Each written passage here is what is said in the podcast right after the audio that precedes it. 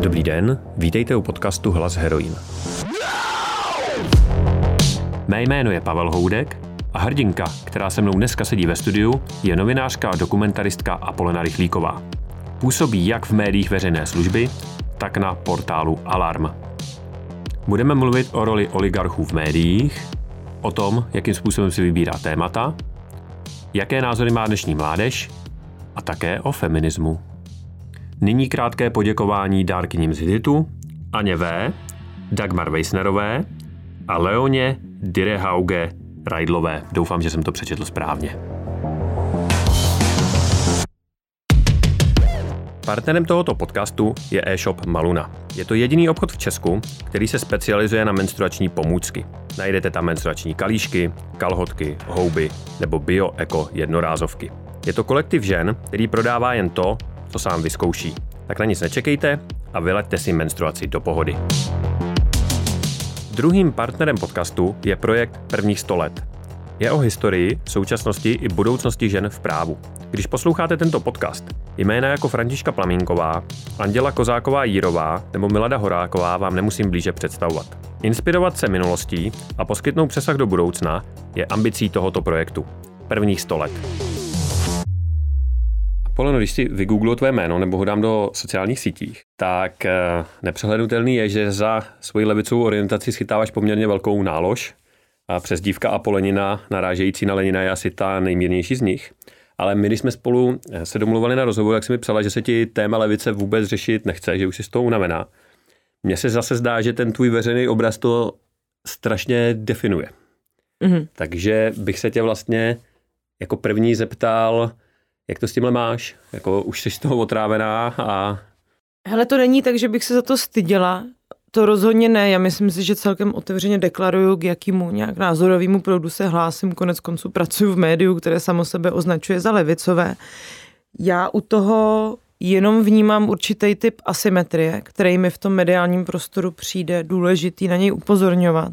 A vlastně mě to často staví do té defenzivní pozice a vypadá to, že se na to jako stěžuju, ale ono to diskurzivní prostředí v Česku dlouhodobě a má to, mělo to nějaký smysl rozhodně třeba v 90. letech, ale myslím si, že ten smysl to už to nemá dneska po těch 30 letech od roku 89, svádělo k tomu, že tady bylo takový, jako, taková jako antilevicovost, jsem říká ten jakoby primitivní antikomunismus, který třeba byl hodně vidět v určitých kampaních ODS, kdy se třeba spojovala ČKS, ČSSD a vlastně se automaticky nejenom každý levicový názor otevřený, ale třeba i jakoby nějaká debata o sociální citlivosti a nutnosti sociálního smíru ve společnosti automaticky vnímala jako nějaká debata, která má jako navazovat na nějaký takzvaný komunistický režim, socialistický režim a tak dále. A to je to, co mě připadalo trošku jako problematický a zavádějící. Ty říkáš přesně, já si tě jakoby vygoogluju a existuje tam hnedka nějaké spojení jako s českou levicí, ale když si vygoogluješ jiné novináře, kteří i se hlásí k nějaké pravicové konzervativní tradici, tak kolem jejich jména jako podobné přívlastky e, nebudou, nebude se na to klást jako důraz, bude se spíš hodnotit práce, kterou oni vykonávají, než to, že i oni sami velmi otevřeně se třeba, já nevím, novináři, novinářky z ECHA deklarují jako konzervativní. novináři nebo konzervativně přemýšlející lidé. Ale já jsem jako přesvědčená o tom, že to, jestli jsem jako levicová, má maximálně dopad na to, jakým způsobem si třeba vybírám témata, o kterých jako referuju. Jo, ale vlastně spíš jsem unavená z toho, že tam je fakt nějaká jako asymetrie, jak se potom těm lidem v tom veřejném prostoru přistupuje a na co se v nich jakoby u toho klade důraz. Mhm. A jak se ti žije s tou e, nálepkou e, v úvozovkách samozřejmě Apolenina, nebo narážíš na to, e, že by k tobě někdo a priori přistupoval nedůvěřivě nebo se proti tobě nějak vymezoval jenom kvůli tomuhle? Tak já myslím, že už teď ne. Jako ty mluvíš o nějakém segmentu lidí, který já teda úplně upřímně jako dost opomíním, protože kdybych se tím měla jako zabývat, já to považuji, vlastně víš, jako, že to toxický prostředí sociálních sítí, český Twitter má kolik pár tisíců uživatel, pro mě to není jako odkaz nějaký reality. Mm-hmm. Jako mě stejně tak prostě i do českého rozhlasu třeba chodí děkovné zprávy, uh, jako za věci, o kterých píšu, kterým se věnuju. Pro mě je mnohem důležitější kontakt třeba s lidma, uh, jejich témata jsou za mě důležitý, s lidmi, kteří jsou třeba postižený nějakýma sociálníma nespravedlnostma. Udržuju si spíš kontakt s těmahle lidma. Uh, jasně, že třeba byly doby, kdy se objevovala stížnosti, třeba do Rady České televize, že vlastně takhle jako zaměřený, otevřeně levicový člověk by tam sát neměl, ale už je to na těch institucích, aby si oni vybojovali to, že to názorový spektrum má být široký a konec konců svýho času jsem tam reprezentovala jedinou ženu pod 30, která má levicové názory. Takže mm-hmm. už jako mě, mě, mě to je jako jedno. Mm-hmm. A když se teda eh, budeme bavit o těch eh, veřejných médiích nebo médiích veřejné služby, myslíš si, že nějaká vyhraněná nebo deklarovaná politická pozice a novinařina v těchto médiích jde dohromady? Tak určitě jde, protože se to děje, jo, jakože vlastně, já nevím, Daniel Kroupa jakoby sám sebe označuje za člověka s konzervativním smýšlením, to jako není nic nového, to se neobjevilo jakoby v médiích, ani ve veřejných uh, médiích veřejné služby jako s nástupem mě, to, co myslím si, že je důležité, je jako bavit se o kvalitě té práce a o tom, um, jestli ta práce není zbytečně jako ideologicky ohýbaná tím směrem, který ten člověk zastává, protože co si budeme povídat každý z nás, je nějak politicky orientovaný. I klasičtí centristi nebo pravicoví liberálové vyznávají nějaký světonázor a ten jejich světonázor se promítá do toho, o čem píšou, jakým způsobem píšou, jakým způsobem argumentují. Pro mě je jednodušší, ale to je můj čistě osobní názor. Když vím, z jakého zhruba myšlenkového prostředí ten člověk vychází, protože je to pro mě rovnější způsob argumentace. Dokážu si představit jeho bias, dokážu si představit jeho pozadí, dokážu s ním líp jakoby komunikovat, protože si jako to sesadím v nějakém kontextu. Mnohem nečitelnější jsou pro mě lidi, kteří jejich názory se vydávají jakože za normální a jakože neideologické a jakože nějak nepoliticky zatížené, protože uh, ti právě velmi často akorát nedohlídnou tu svoji ideologii, uh, což ne nemusí být jejich chyba, jo, to prostředí takhle trošku nastavené je. Ale ano, určitě prostě ve v médiích veřejné služby stejně jako jinde jsou lidi s politickými názorama a je otázka, jakým způsobem se tam ty politické názory střetávají, diskutují spolu, dostávají nějaký prostor. A to je zase otázka na editory a na nějakou vyváženost. Mhm. Ty jsi řekla, že ten tvůj světonázor se odráží hlavně v tom, jaký si vybíráš témata. Hodně se soustředíš na chudí lidi, marginalizované skupiny a tak dále. Co tě k tomu vede jako v uvozovkách eh, holku z Prahy ze střední třídy? Nevím, jestli bych sama sebe se jako na základě svých příjmů titulovala jako střední třídu, ale rozhodně jsem člověk, který jako pochází samozřejmě z nějakého kulturně, sociálně jako kvalitního prostředí. Oba dva, no, moje máma má vysokou školu, tata ne teda. Uh, mám jako velký sociální kulturní kapitál, což je považuji za kapitály, které jsou pro ten život konec konců jakoby nejdůležitější. Můžeš být chudej, ale když máš sociální kapitál takový, že máš kolem sebe lidi, kteří ti půjčí peníze, tak pravděpodobně neupadneš do dluhové pasti jako někdo do ten sociální sociální kapitál nemá stejně jako ten finanční. No, to ani nevím, co mě o to zajímá. Mně vlastně připadalo dlouhodobě, nebo je to i důvod, proč já jsem se stala novinářkou, nebo proč jsem se stala filmařkou. Mně vlastně připadala tady nějaká jako mezera v tom, o čem se v té společnosti mluví.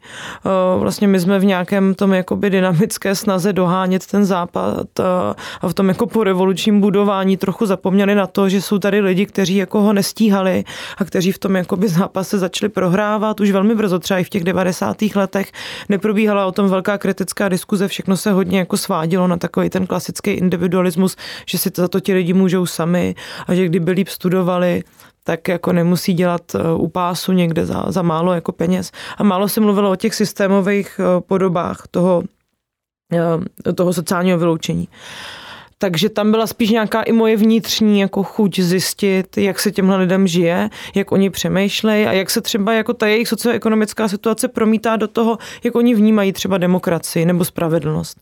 Takže čistě to byl takový můj přirozený jako pocit vydat se za nima, řešit to, což se potom zesílilo, když jsme se Sašou dělali ten projekt Hrdinové kapitalistické práce a můj film Hranice práce, kdy ta zkušenost byla vlastně pro nás nějak jako obohacující a důležitá a přišlo nám, že je dobré jako otvírat ty témata typu jako exekuce, nebo já nevím, feminizace chudoby, nebo i dopady klimatické změny pro lidi z nižších tříd, vlastně jak se to jako projevuje, a nebo i mm, zaostalost, nebo ne, zaostalost, teďka jsem to řekla tak, tak hnusně, nerovné postavení jako regionů a to, jaké to má pak dopady na kvalitu života tam.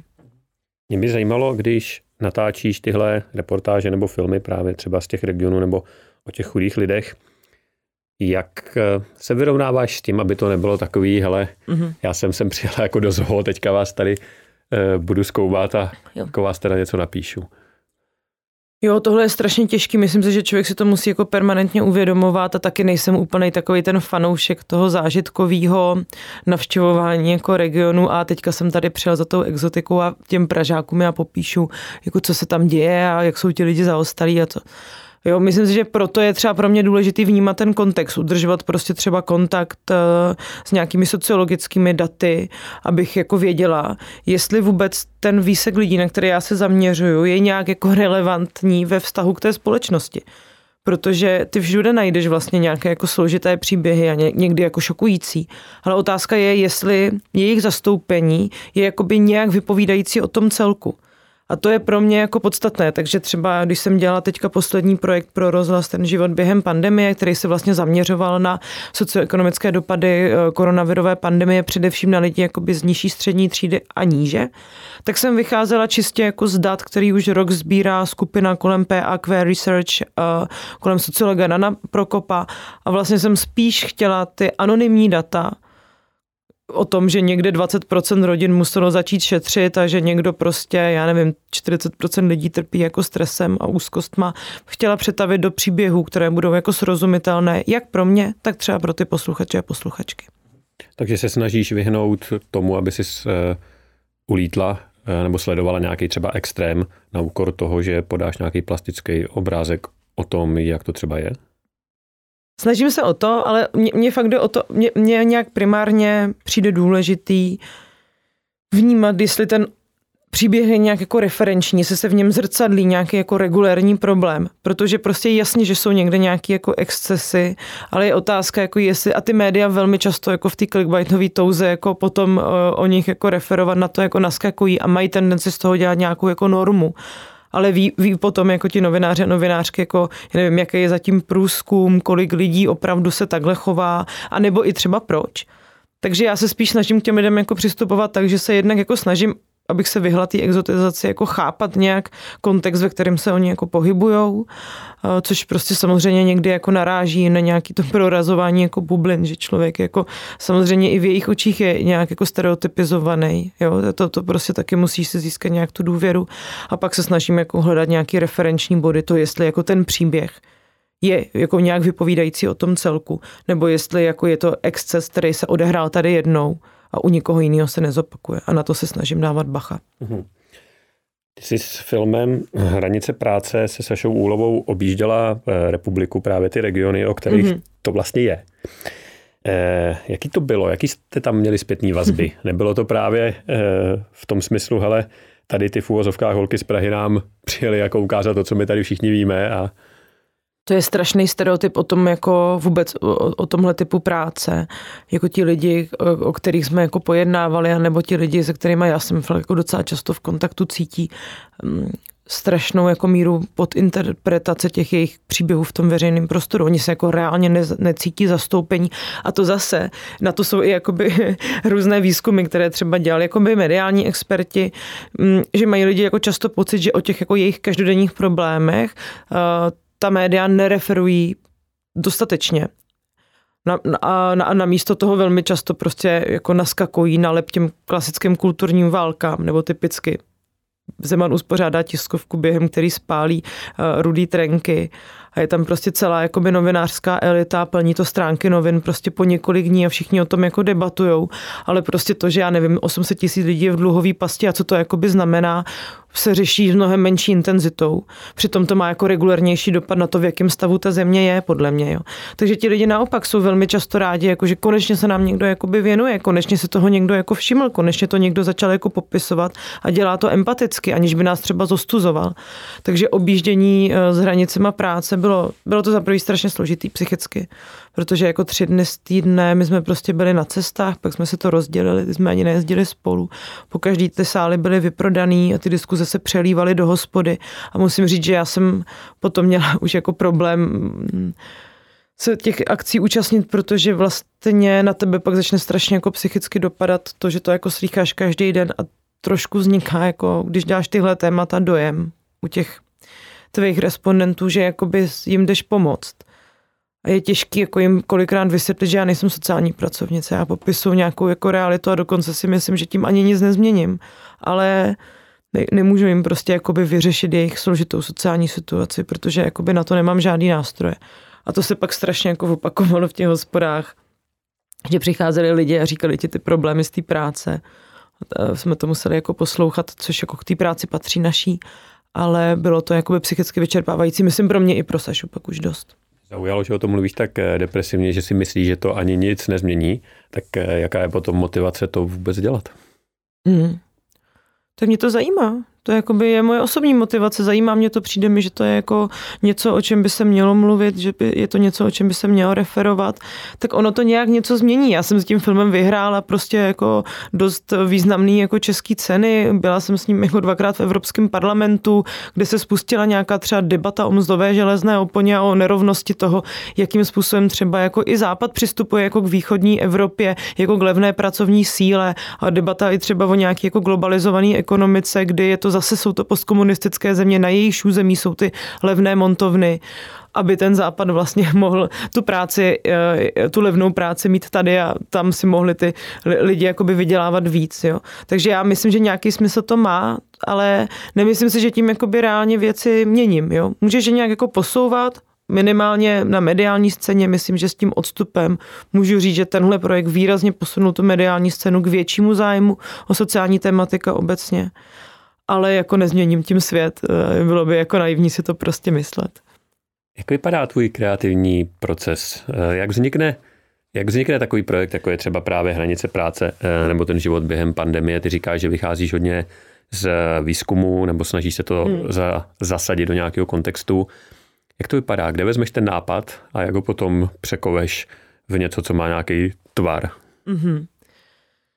No, tak já začnu asi hranicima práce, tam to bylo jednoduchý, Saša Úlova přišla, já jsem věděla, že ona uh, má tenhle nápad, že by si chtěla undercover zaměstnat a ne na den, takový to jeden den v Amazonu, ale jako na měsíc opravdu v těch pracech a navázat tam nějaký kontakty, uh, ale neměla to kde dělat, protože v té době odcházela z deníku referendum, takže my jsme jí s Alarmem tedy nabídli, že by to mohla realizovat u nás ten projekt.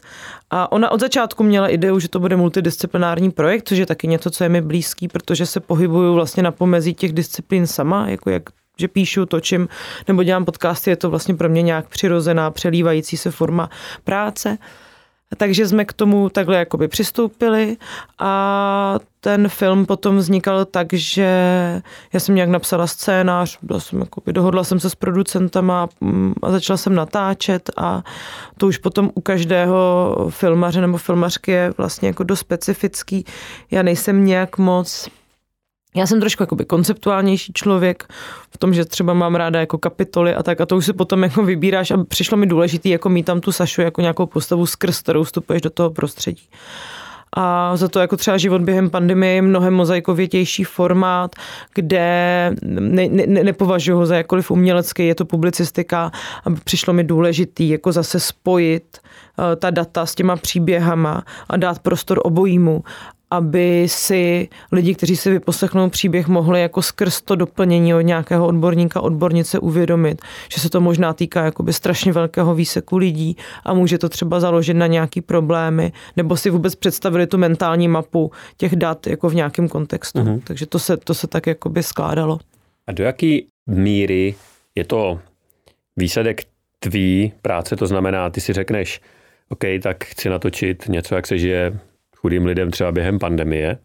A jak skládáš potom ten tvar? Chodíš s tím za někým, máš nějakýho, nevím, ty jsi řekla editor nebo kouče, nebo nevím, jo. co to je za funkci, kdo tě nějakým způsobem jo, jo. vede, nebo Jo, tak u filmu mám standardně dramaturga, nemám teda dramaturgini a Kláru, spolupracuji s Klárou Tasovskou, i když teďka já mám vlastně oba dva filmy, které jsem připravovala jako zastavený kvůli covidu, ale u toho projektu u rozhlasu tam taky fungují dramaturgové v rozhlase.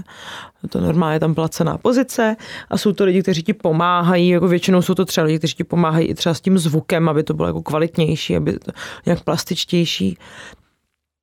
Ale v tom mém případě třeba v životě během pandemie, já jsem jako by, ten proces tam byl úplně jednoduchý, podívala jsem se na ty data, začala jsem jako obepisovat různý třeba neziskovky v regionech, nemáte někoho, jo, nebo prostě skrz uh, nějaké kontakty, které mám. Um, Snažila jsem se vlastně vyrobit i nějakou pestrost, aby tam byl zastoupený, já nevím, ma- ma- malý podnikatel, stejně jako horník z Karviné, anebo prostě máma samoživitelka, aby ten eh, rozptyl té společnosti byl nějak reprezentativní i pro mě samotnou. A pak jsem vlastně vyrobila jednotlivé ty díly na základě takzvaných klastrů, že prostě jsem věděla, že jeden díl bude o vzdělání a další bude třeba o práci, aby to bylo prostě jednoduchý. A potom ve střižně jsem si to dávala dohromady a dramaturg mi vlastně pomáhal v tom, jak jako ty pro, příběhy navazovat provazovat, kde jakoby přidat, eh, kde, kde jako ubrat třeba naopak těch odborníků, jakým způsobem do toho vstupovat a tak. Takže začínáš spíš tou analýzou a teprve potom se přidává ten jo, jo, jo. nějaký příběh, OK. Uh, ty jsi Kromě toho, že jsi novinářka médií veřejné služby, tak si členkou redakce v internetového magazínu Alarm. Mm-hmm. A ten hodně akcentuje tu linku, že je to médium bez oligarchů. Mm-hmm. Jak podle tebe oligarchové nebo vlastníci médií ovlivňují ten obsah? Hele, já si myslím, že to nemusí být ta naše primitivní představa, kterou třeba předvedl Andrej Babiš krátce po té, co si vlastně koupil Mafru, že zavolal do těch médií někoho tam jako seřval, pak to líklo. To si myslím, že opravdu není asi ten projev, který, který jako známe v Česku. Já to nemůžu úplně posoudit, protože jako nepracuju pro žádná takováto soukromá média, ale co si myslím, že je důležité jako samo o sobě, je, že opravdu a na, a na tom se jako shodneme i s různýma mediálníma odborníkama, není moc zdravé, když se tu Českou republiku jako v, v zájmu různých svých zájmů rozporcuje jako skupina oligarchů, kteří si vlastně skrz to můžou i vyřizovat nějaké účty nebo nastolovat vlastní agendu, eh, kterou my ani nedohlídneme, protože to médium čteme a najednou nevíme, jestli není jako součástí jako nějaký třeba typ textu toho, nějakého jakoby boje s nějakým jiným oligarchou. A prostě média jsou vliv, média znamenají vliv, mít média jako je něco, co, a myslím si, že jako v Americe to je hodně vidět, je jakoby žádoucí pro, pro lidi, kteří chtějí jakoby působit, protože skrz to můžeš dobře jako ovlivňovat eh, ten veřejný prostor. Jo, dosazuješ si tam svoje lidi a to nemusí být tak, že oni píšou ve tvůj prospěch, oni by byli hloupí, kdyby to dělali. Takhle to prostě nefunguje. Jo. Ale třeba funguje to na úrovni autocenzury, že prostě víš, že nějaký věci jako o nich psát nebudeš, protože by to tam jakoby neprošlo, protože zrovna třeba tvým jakoby majitelem je někdo, kdo na nějakém typu biznesu prostě funguje. Jo. A nebo tam nepřipouštíš nějakou jako debatu, která je vyrovnaná. Jo? A zároveň, co je důležitý, tyhle média jsou orientovaný na zisk, takže tam jako velkou část toho prostoru tvoří prostě třeba nějaký jako reklamní, předružený reklamní materiál, který taky jako je odrazem toho, jak ty média fungují. No. Uh-huh. A proč je teda důležitý mít médium bez oligarchů? Protože oligarchové média mají, jo, jakože vlastně uh, asi jenom proto, nebo takhle my to komunikujeme, my jsme si dělali kdysi i srandu, že jako uh, jakoby oligarchové mají média, já nevím, že třeba jako i planeta potřebuje jako svoje médium, jako, jako to by to trošku, jako my, my, jsme trošku v tomhle jako ironizující, ale jako by fakt čistě a jednoduše prostě protože oligarchové mají svá média, tak je důležité jako mít média, která jsou jako nezávislá nebo stojí na podpoře čtenářek a čtenářů. A to, to je jako by něco, o co se snažíme, protože my se nemusíme jako spovídat potom, já nevím, nějakému multimilionáři, který má nějaký jako zájmy s náma, ale jako by jenom těm lidem. A prostě oni jsou naše zpětná vazba, oni tvoří jako nějaký podloží a oni tvoří i to, jako kam směřujeme v nějakém jako demokratickém dialogu s nima, jo, hmm. který bychom jinak asi jako nevedli, no. Hmm. Poslední dobou je hodně téma svobody slova. Ty hmm. se pohybuješ v médiích, jak ty veřejné služby, tak teda hmm. v těch médiích bez oligarchů.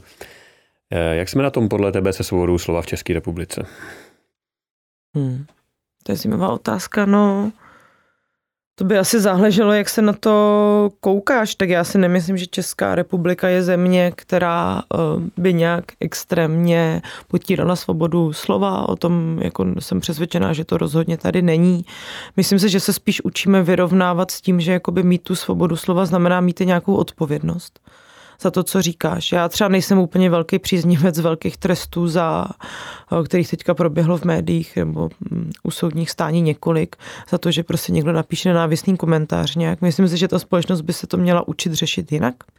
než tím, že někoho pošleš na x měsíců do vězení. Vlastně si myslím, že to nemusí vůbec znamenat, že ten člověk z toho vězení vyleze nějak poučený. Zároveň si myslím, že jako bychom měli umět nastavovat nějaký mantinely tomu, jak eh, se v tom veřejném prostoru vyjadřovat, aby fakt bylo Um, aby ti anonymní hejtři, kteří mnohdy píšou jako extrémně odporné věci, uh, se necítili jako tak, že na ně uh, si nějaká jako spravedlnost nepřijde. Ale jako fakt se nejsem jako jistá, jestli jako poslat někoho na 6 let do vězení je jako způsob, jak se s tím vyrovnat.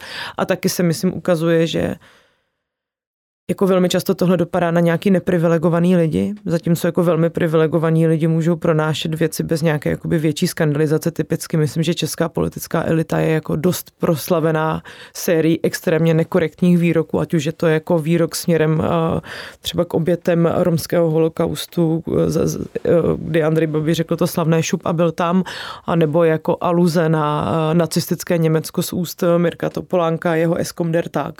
Jo, že si myslím, že vlastně Potom je tam ta debata samozřejmě o nějaké té jakoby politické korektnosti, ale já mám pocit, že tady vždycky v Česku se to strašně jako hnedka přežene a hnedka se o tom začne mluvit jako tak, že se někdo někomu zakazuje jako mluvit. Já si myslím, že je důležitý jako snažit se být jako empatický a hledat i nějaké jako hranice. Jasně, že prostě něco může být jako smysl pro humor, ale ty musíš cítit, jo, sexistický vtipy, jestli si to jako můžeš na někoho dovolit, nebo jestli ne. A prostě, jak říkám, jako svoboda slova je jako svoboda nějaké odpovědnosti a vědomí toho, že to, co říkám, prostě může být kritizovatelný a má být kritizovatelný a že tohle kritiku musím umět přijmout a nebrat je automaticky jako útlak. Mm-hmm. A ty si řekla zajímavou věc, že bychom se jako společnost měli učit jiný cesty, jak se s tím vypořádat, než eh, nějaká tvrdá represe nebo přísná represe. Jak by to třeba mohlo vypadat? Tak já jsem vystudovala eh, jako filmovou školu, takže mám blízko třeba i k nějakým debatám o mediální gramotnosti. Myslím si, že jako obecně pro všechny děti by bylo jako dobrý, aby se víc debatovalo třeba i o bezpečí na internetu a o těchto těch věcech. My, když teďka vykročím trošku z toho, o čem se bavíme, ale myslím si, že to jako třeba dostat to do osnov úplně nějakých jako základních škol, aby s tím vlastně opravdu měl kontakt každý a nejenom jako děcka, který pak odejdou na ty elitnější gimply, ale tak aby prostě to bylo nějak jako součástí eh, té diskuze. Jo, když to třeba srovnám s tím, tak třeba zajímavě, že když, to, když máme debatu o sexuálním nebo sexualizovaném násilí, tak když to dělá třeba konsens, že vyloženě jako jezdí na ty základky a debatuje s těma dětma, tak si myslím, že tohle je jedna jako z cest a už se to děje, různý mediální programy samozřejmě jako existují a pak obecně prostě jakoby i fakt asi nějaká výchova k té větší empatii. Já to, ne, jako já to právě nechci úplně individualizovat, že si myslím, že v tom je jako úloha toho školství, aby prostě tomuhle tomu pomáhalo tak, aby to mělo opravdu jakoby demokratický dopad. Ale jako fakt eh, prostě nemůžu se úplně srovnat s tím, že někdo do napsal prostě nenávistný komentář na internetu jde do vězení. Jo. Prostě si myslím, že to není řešení a stejně jako není řešení vyhodit ženskou, co má vytetovaný hákač jako na ruce z Kauflandu, jako kdy dělá pokladní. Jo. Mm-hmm. Nevím, přijde mi třeba zajímavý, jak to řeší třeba v Anglii jakoby fanoušci fotbalových týmů, že když má někdo třeba rasistické poznámky, tak ho pošlou na antirasistický kurz, jo, nebo mu vlastně jako řeknou, OK, tak ty teďka tady nebudeš tři týdny nic jako komentovat, protože jako máš čas na to se jako dovzdělat, klidně ti pomůžeme, dáme ti veškeré jako informace jo, možná si ten člověk pak bude jakoby myslet to samý, ale jakoby dá si pozor a už to jako neřekne, jo. Ale myslím si, že jako ty tvrdý tresty nejsou úplně jako řešení, no. Hmm. Je to nějaký jako měkčí, asi jako pochopení toho, proč ten člověk to třeba řekl a tak. Ty sama dostáváš nějaký jako tvrdý hejty, výhrušky a, a tak podobně. Asi jo, já teď fakt mám moc neotvírám ty, ten takovou tu složku spam na Facebooku, myslím si, že se to správně jmenuje spam a že to prostě jako by člověk nemá otvírat. A, um, ale myslím si, že třeba v době, kdy jsem aktivněji vystupovala třeba pro přijímání uprchlíků, anebo se snažila otevírat tu debatu vůbec, jako co, co to znamená, jak, jakože pro mě bylo třeba důležité, aby ti lidi tady pak neskončili jako nějaká levná pracovní síla a nezadělalo se tím na nějaký další problém, tak jako velmi často bylo běžný takový to mm, vyhrožování znásilnění. Myslím si, že to je něco, co žena, která vystupuje ve veřejném prostoru, opravdu zažívá na každodenní bázi. Je to strašný. Um, jako když se mluví o, nějakým, o nějakých útocích na muže a ženy v tom veřejném prostoru, tak opravdu je nutný si uvědomit, že jako málo kterýmu chlapovi, pokud není homosexuál, někdo bude psát jako o tom, že ho chtějí jako znásilnit, nebo že mu přeje znásilnění, nebo jo, prostě uříznout vagínu a tak. To se prostě mužům neděje. Dějou se mu, dějím se jim jako jiný věci, ale jako málo kdo bude někoho popotahovat, jako nebudeme popotahovat Andreje Babiše za to, že mu někde leze špek, jo, stát se to jako by ženský poslankyni, tak z toho můžou mít jakoby srandu na internetu tisíce lidí, nebude mu nikdo psát o tom, že mu přejou jako znásilnění, že nám se to děje. No. Takže ano, stalo se mi to taky. A jak s tím zacházíš? Jako připouštíš si to nějak, nebo řešíš, eh, jestli to už je třeba přesáhne nějakou míru, jestli už to je hodně hmm. závažný, nebo to prostě pouštíš, bereš to jako součást své práce, nebo... No nedávno, když se mi stal takový fakt nějaký odporný útok, že někdo napsal, já jsem psala nějaký text o Miladě Horákový vlastně z feministických pozic, protože že Milada Horáková byla národní socialistka feministka, já jsem vlastně psala nějaký jako komentář a, k tomu, tak někdo tam napsal, že jsem komunistka a zasloužila bych si pověsit, abych jako odčinila ty zločiny komunismu na Miladě Horákové. Takže vlastně ten člověk mi jakoby řekl, že mám vyset. To, jako by bylo to dost zajímavý. A už mi jako lidi psali, hele, tohle už je možná jakoby na trestní oznámení hele, já to prostě neřeším. Nebo snažím se vlastně jako na to upozorňovat, že ta kultura je v tomhle jako toxická a mluvit o tom, ale tam se to pak zase vždycky strne do takového toho nebreč.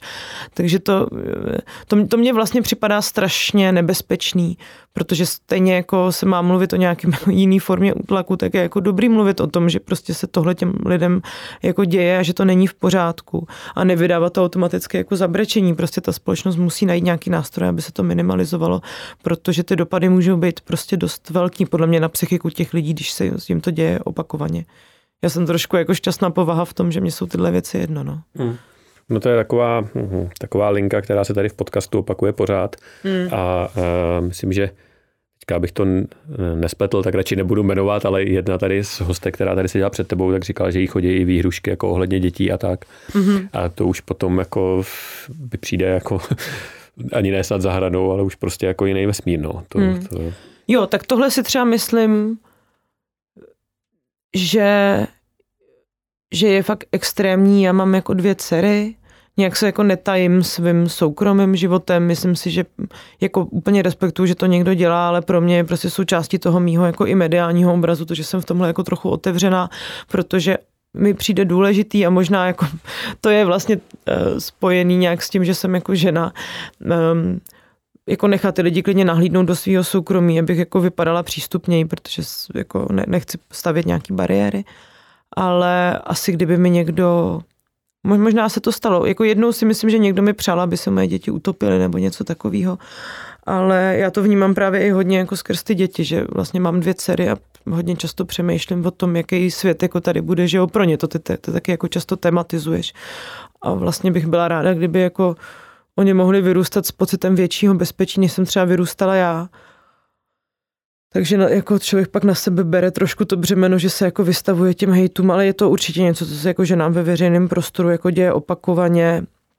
A ještě se to asi násobí s tím, pokud mají třeba jako exotický vzhled, nebo jsou jako jinýho etnika, jo, tak to si myslím, nebo hmm. vyloženě třeba transženy to budou mít asi úplně nejhorší. to právě přijde strašný, že eh, já se na to ptám vlastně skoro každý hostky, která tady sedí a ty odpovědi jsou hodně podobné jako hmm. Eh, přesně v tom, co říká, že tak nějak jako to neřeším nebo nechci jako brečet eh, nebo něco podobného, ale vlastně si nejsem jistý, jestli ta tolerance k tomu je prostě správně. No. On, jo, já to rozhodně jakoby netoleruju a myslím, to jsem, to, jako, to, to, že, že jako fakt no, všichni ale... jakoby na to chceme, nebo všechny na to chceme upozorňovat a jako mě zase štve takový to, že se často setkávám s tím, že se to jako těm, že nám děje, oni se ozvou, jako dostanou takový to vynadáno nebreč, ale pak tam hmm. přijde borec a teprve v tu chvíli vlastně je to zač, zač, jako začneš to brát jako vážně hele, jako změnilo se to, prostě se to jako změnilo, myslím si, že se mnohem otevřeněji mluví o nějakým jako sexuálním násilí, mluví se mnohem otevřeněji o sexuálním obtěžování, o, o, o, o nerovnostech způsobený jako sexismem, který mají fakt jako důsledky v nějaký jako každoden, každodenním jako vylučování žen nejenom z veřejného prostoru, ale i v dopadě, dopadu kvality jejich života, kdy prostě jsou to ženy, kdo má nižší důchody, jako 9 z 10 lidí pod hranicí chudoby jsou jako seniorky, jo, ne, protože prostě zůstávají sami a mají nižší jakoby příjmy Jo, to, to prostě ne, to nejenom nesouvisí jenom s tím jako dopadem na tu psychiku, že tě někdo jakoby hejtuje, prostě ženy jsou jakoby vylučovaný a má to i ekonomický dopady, ale opravdu ta společnost už se jako o tom učí mluvit mnohem líp a strašně je důležitý, jako že se tohle mění třeba v těch médiích, jo. Jako neumím si představit, že před deseti lety by se jako mohly vzniknout třeba takový projekty, jako byl Deník N, s tím promluvili jsme, jo, jako by nemohlo, nemohlo. To, že samozřejmě hnedka se to jako zbagatelizuje do toho, že Jiří Suchej první, co udělá, tak vyjede s hrou mýtu, kde si dělá jako z mýtu srandu, je prostě nevkusný. Jo. Ale jako tohle je prostě asi fakt nějaká jako trochu naše jako tradice to jako přestřelovat. A, ale za čím dál tím víc si uvědomuji, že tihle lidi přestávají být jako relevantní a že když se jako o tom bude mluvit víc a víc, tak to prostě bude na to větší jako dávat si pozor. No. Jsi tomhle optimistka, že se to obmění a bude měnit jako k lepšímu třeba právě Ale tou veřejnou debatou. Mám to úplně jako na střídečce, protože pro, třeba když sleduju jako to, co se děje v Polsku, že na úrovni toho státu vlastně ty můžeš jako ženám de facto zničit život, protože jakoby ty zakážeš potraty, který tím nevymítíš, jenom je prostě uděláš extrémně nebezpečný. Tak uh, si říkám, tyjo, tohle máme jakoby za rohem. A ultrakatolická jako konzervativní lobby se tomu jako obdivuje a říká, že i v Česku bychom měli bránit ty, kteří se bránit nemohou a jako velmi manipulativně tím myslí ty, ty takzvané by nenarozené děti. Teďka o víkendu, že jo, eh, se, uspo, se uspořádalo jako na místě té covidové piety vlastně jako myše za nenarozené děti s tím, že se řeklo, že to je super, protože to místo vlastně jako se tím jenom ta pieta rozšíří o nenarozené děti, což je prostě úplný jakoby výsměch do tváře jako všem, kteří důsledkem té nezvládnuté pandemie přišli o své blízké a je to jakoby zneužitý ty pěty jako k vlastním jako propagandistickým cílům. Mi přijde jako úplně strašný. Já jsem to eh, viděl dneska na Facebooku a jako to vůbec fakt, nevěříš, ne, že no, se to děje. A, ale hlavně, kdyby to udělal kdokoliv jiný s jakýmkoliv jiným tématem Přesně a tak. mohl by, tak ho jako veřejnost rozsupuje, prostě hmm. novináři na něm nenechají nic suchou, prostě skončil. A že by jako spousta skupin tam mohla přijít jo, a říct, no ale tady taky jasně, jako umírají tyhle, jasně, jako, já nevím, ale nikdo prostě to udělá. A tady to jako proběhne a vlastně tak nějak jako se pokrčí ramenama, no, to je pravda. A proběhne to pod taktovkou jako nejvlivnější postavy České katolické církve, která si udržuje velmi komfortní vztahy prostě eh, s prezidentem, s bývalým prezidentem. A když sleduju tady tohle, jako by to postupné pronikání těchto narrativů do toho veřejného prostoru, tak občas jako zaváhám v tom, jestli nás čeká jako ta budoucnost pro ty naše jako dcery a nejenom je, pro ty naše děti jako v tomhle směru lepší, nebo se to jako by pokazí a ze dne na den se dostaneme do situace, jakože nebude možný jít na potrat ani jako z důvodu zásilnění, ani z důvodu jako těžkého poškození plodu. A vlastně někdo jako dostane takovou moc jako nad ženskýma tělama. Ty v hodně textech eh, nějakým způsobem tematizuješ tu ten generační pohled svůj mm-hmm. a vlastně třeba i v tom alarmu jste eh, hodně jako generačně podobný lidi. Až na Sašu, která je o deset let starší než my. ano.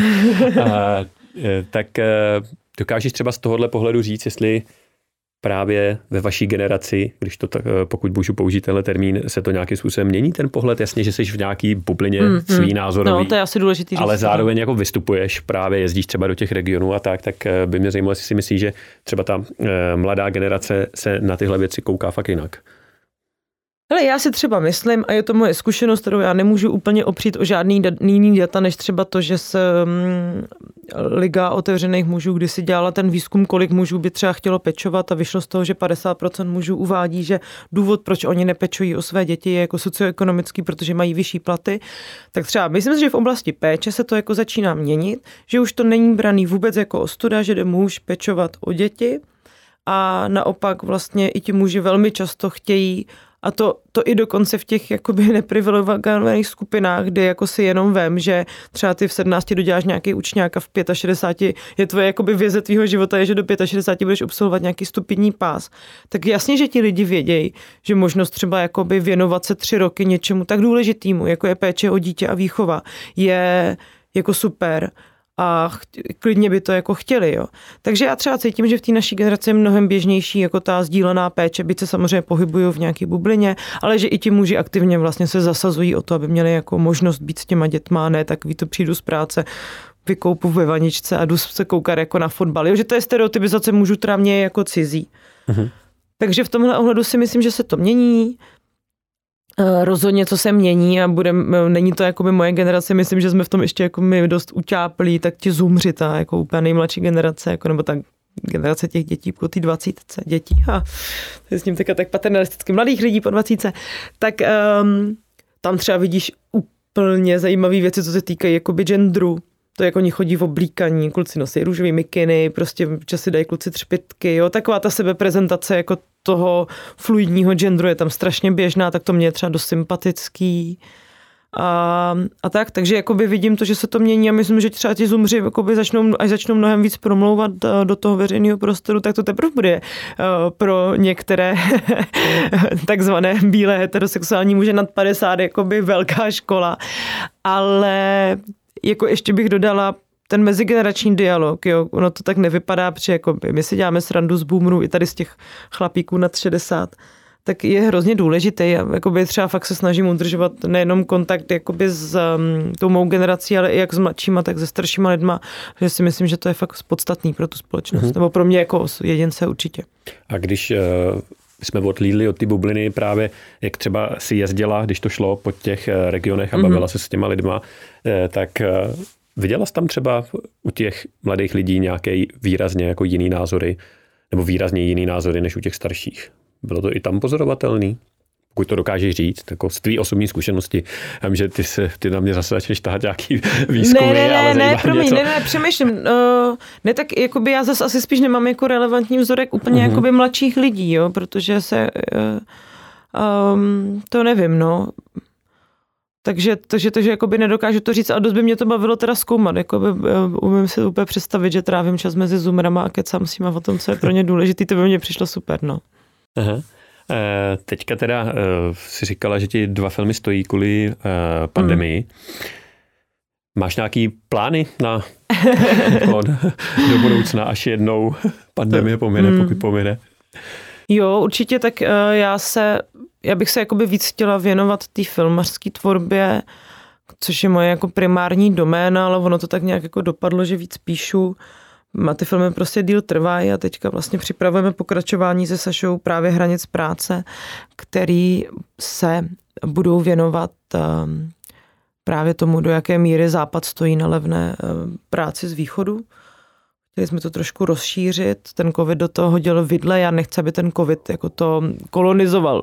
Takže vlastně čekáme, až to trošku se zlepší, protože to téma je pro nás nějaký jako univerzální a nechceme, aby se do toho jakoby dostával ten covid, byť samozřejmě uh, tam bude asi.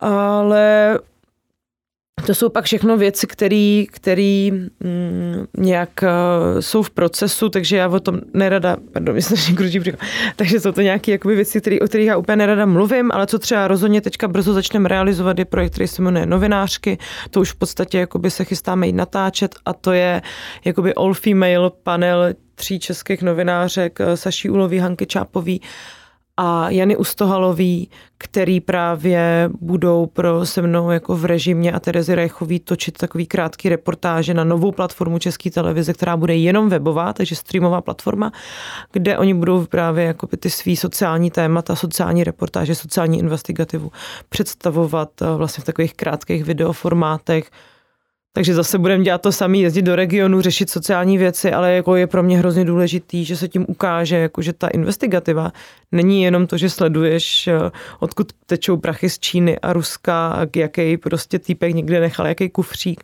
ale že prostě ta tvrdá novinařina v té jako sociální investigativě, že to je jako dřina, Jo, uh-huh. jakoby řešit ty, tyhle ty věci a uh, mapovat to tak, aby to vlastně bylo srozumitelné. A na to se strašně těším, už bychom měli vlastně příští měsíc začít v Dubnu začít točit. A potom um, je tam spoustu věcí. Já dlouho jakoby pracuji na filmu o romském partizánovi Josefu Serinkovi, který by měl být animovaný, takže to se taky řeší a, a tak dále, no, je toho hodně. Jedno z velkých témat, který řešíš a o kterém jsme se vlastně dneska ještě vůbec nebavili, je bydlení. Mm-hmm, jo, jo. No to je jeden z těch dvou filmů. a, no. e, to je zrovna téma, který asi pandemie ovlivnila hodně. Mm-hmm. Věnuješ se tomu i teďka nějak, nějakému mapování, jo, jo, jo. pozorování? Snažím se, snažím se, mm, my jsme před rokem založili vlastně takovou nezávislou platformu, která se jmenuje Paměť města, kdy zase tam byla nějaká jako touha dát v té diskuzi hlas i těm, kteří jsou třeba nějak postižení těma změnama v tom městě nebo jinde. Eh, teď budeme startovat na Alarmu podcast Bulvar, vlastně, eh, který se bude věnovat všemu, co se řeší ve městě. Takže určitě se to snažím sledovat, sleduju to, jak dopady má jako zrušení nebo faktické zrušení Airbnb nebo vůbec jako turistického průmyslu, eh, jak se jakoby naopak zvedají třeba ceny za, za, za koupy bytu. Eh, nebo jak se rapidně zvýšily ceny za chaty a chalupy, které se v té pandemii vlastně začaly jako ukazovat jako dobrá cesta, jak přežít ve zdraví. Takže určitě se tomu jako nějak dál, eh, dál věnuju. A, ehm, a budu, doufám, že, doufám, že to, ehm, doufám, že to bude možný. No. Často se říká, že Česká republika je jedna z nejvíc rovnostářských zemí z toho úhlu pohledu a témat, kterými se zabýváš. Myslíš si, že je to pravda? No je pravda eh, to, že jsme jakoby si skoro všichni rovní v nějakém typu té chudoby, jo, jakože um, když si vezmeš, tak ty, ty, ty asi nebudeš rád, že zase budu citovat nějaký výzkum, ale když třeba měli mm, Český rozhlas to rozdělení svobodou, tak tam se ukázalo, že 40% jako obyvatel se nachází v té ohrožené skupině a strádající. A to je dost velký výsek. A vlastně Česká republika na tom není, jako to, to jsou i data ČSU, ty jako mzdový rozptely nejsou tak velký, že bychom tady měli jakoby nějakou jako třídu těch multimilionářů, my ji máme, ale ona tvoří prostě procento a pak jako nějaký chudý, to, co je důležité, ale sledovat a v tom, eh, to, to vždycky říká právě Dan Prokop, že je nutný zbořit ten mýtus u té rovnostářské země, protože on vypadá tak, že um, jsme jakoby nějak vyspělí ekonomicky, ale prostě třeba ta skrytá chudoba, která se projevuje jako tím, že prostě spoustu lidí nemá jakoby na to, aby se zaplatilo jako rozbitou pračku, je jako fenomén, který strašně to Česko jako ohrožuje. A dá se předpokládat, že ten covid vlastně ty nůžky jakoby zvětší, protože zatímco prostě bohatší lidi můžou během toho koronaviru samozřejmě šetřit, a šetříme vlastně nějak všichni. Nebo, vy, nebo vydělávat. Nebo vydělávat. Nebo víc vydělávat ještě. Nebo víc vydělávat. Ale jako by i standardní si myslím jako střední, vyšší střední třída vlastně ušetří za spoustu věcí. Nemůžeš chodit do divadla, jo, jasně, že dáváme třeba peníze na nějaké jako streamovací platformy, snažíme se podporovat zpřátelený naše hmm. jako restaurace, aby neskrachovaly, jo. Ale jako by nějak ušetříš, prostě třeba nejdeš na dovolenou na liže, protože prostě to nejde tak ale jakoby pro, pro ty chudší lidi tohle jako úplně nefunguje, protože oni jako nešetří, hmm. vlastně musí utrácet za ty základní věci taky a přece jenom jakoby ty, to, za co se jakoby nejvíc v těchto skupinách utrácí, jsou dvě věci, bydlení a jídlo a tam se to vlastně jako nezměnilo. Jo. Hmm. Uh, takže já si nemyslím, že Česko, jako Česko je rovnostářská země v tom smyslu, jak se to používá. Uh, a, ale ano, nejsou tady tak obří jako sociální rozdíly, jako jinde na západě. To prostě nejsou, ale v té postkomunistické Evropě jako skoro nikde bych si troufala tvrdit. Mm-hmm. Když nepočítám Ukrajinu nebo Rusko. Znamená, že e, možná rovnostářský jsme, ale celý to je jakoby snížený směrem k té eh, no, chudobě nebo ohrožení chudobou. No. no, když jako medián vám zdá, jako v České republice je 30 tisíc, tak to prostě nej, není částka, když jsi v nájemním bydlení, jako, která ti zaručí úplně spokojený život. Prostě, jo. Jednoduše řečeno. My jsme tady e, na to, na otázky třeba genderové rovnosti nebo nerovnosti několikrát narazili. Mm. Mě zaujalo, eh, když jsem si tě googloval, tak eh, máš svoje heslo na Wikipedii a tam hnedka v prvním ústavci je napsaný eh, ve své tvorbě se jmenuje otázkám genderové rovnosti a v závorce sama se označuje za feministku. Aha. Sama se označuje za feministku. No. Dokonce. jo, je to tam i ozdrojovaný, tam odkaz na nějaký článek, kde to asi píšeš. Co je pro tebe feminismus? Feminismus je pro mě jakoby snaha o spravedlivější, solidárnější a bezpečnější společnost, která ve výsledku se netýká jakoby otázek genderu, to znamená, feminismus pro mě znamená jako možnost emancipace a větší svobody. Feminismus je pro mě svoboda pro všechny. Je to svoboda pro muže, kteří se rozhodnou pečovat, a i pro ženy, kteří se rozhodnou pečovat, i pro ženy, se rozhodnou nepečovat a pro muže, kteří se rozhodnou pracovat. Je to pro mě jako podhoubí, ze kterého může vyrůst opravdu to, čemu se říká svobodný rozhodování. Takže takhle. Uh-huh. A uh je to pravda, co se tam píše? Sama se označuje za feministku. ano, já jo? jsem hrdá feministka. Jo. E, já jsem e, právě, když jsem se připravoval, tak jsem nikde nenašel, že bys to nějakým způsobem přímo e, verbalizovala, mm-hmm. ale samozřejmě... Tak jako, možná jsi tady první. Jo, ale e, přímo e, jako vidím právě, že se to hodně odráží v tom, jak přistupuješ k věcem. No, vlastně ty jsi na to narazila i tady v tom rozhovoru několikrát, když jsme mm. se mhm. bavili, že e, některé věci třeba dopadají jinak na muže a na ženy, nebo v mm. problematice ty péče a tak. E, tak mě to vlastně zajímalo. No. Eh, Takže ano, označuji se za feministku. Pořád, tady, tady to je v pořádku. Tady no, to je dobrý, safe space. je to, je, je to okay. Tady musím. Přesně. Tady musíš, ne. Eh, občas to, eh, občas to tady probíráme. Hele, já už vlastně na tebe žádnou další otázku nemám. Hmm. Vždycky se ptám nakonec, jestli je něco, co bys třeba chtěla, aby tady zaznělo, na co jsme zapomněli, nebo bys chtěla něco doplnit, přišlo by ti to důležitý, tak tě bez toho nechci nechat odejít. No, já, já vlastně možná to eh, stáhnu k tomu feminismu, že já bych byla strašně ráda, eh, kdyby se podařilo právě jako podobným projektům, ze kterým třeba přicházíš ty, nebo ze kterým jako přichází heroin, mm, jako zlepšit tu debatu o tom, co feminismus ve společnosti je a co může přinést eh, bez toho, aniž by se nějací lidi jako cítili vylučovaní z tohohle směru, aby se vlastně jo, podařilo do něj jako inkluzivně vtahovat eh, jak lidi jako s nižším vzděláním, nebo právě muže, nebo právě jakoby úplně vyloučený lidi, a nebo právě seniorky, které třeba zůstávají úplně mimo. Takže vlastně ehm, bych byla ráda, kdyby jsme k tomu takhle přispívali. Jo, tak my se snažíme, že jo. Já jsem eh, do posledního čísla eh, napsal právě článek o tom, jak feminismus, teda ne, spíš nedostatek feminismu eh, špatně dopadá na muže, jako v jakých mm. rovinách mm-hmm. to muži odnášejí ten systém, který, je, eh, který není rovnoprávný. A právě vtipný, že eh, často, když napíšu někde něco o feminismu, tak se tam sesypou ty chlapy a říkají, no ale proč napíšeš o tom, že prostě tohle, tohle, tohle a muži nedostávají třeba děti do péče a tak. A a já vždycky odpovídám, že právě vlastně píšu o tom a že to je právě nedílná hmm. součást feminismu, ale je pravda, že se to moc neví, no, tak máme asi Je ještě, to potřeba. Je to potřeba. Práce, já mám no. ráda to heslo, jakoby feminismus pro 99%, jo, jakože ten feminismus má stát na straně jakoby všech, kdo se cítí nějak jako utlačovaní v té společnosti a společně s nima hledat nějaký konsenzus na tom, aby se nám všem žilo líp.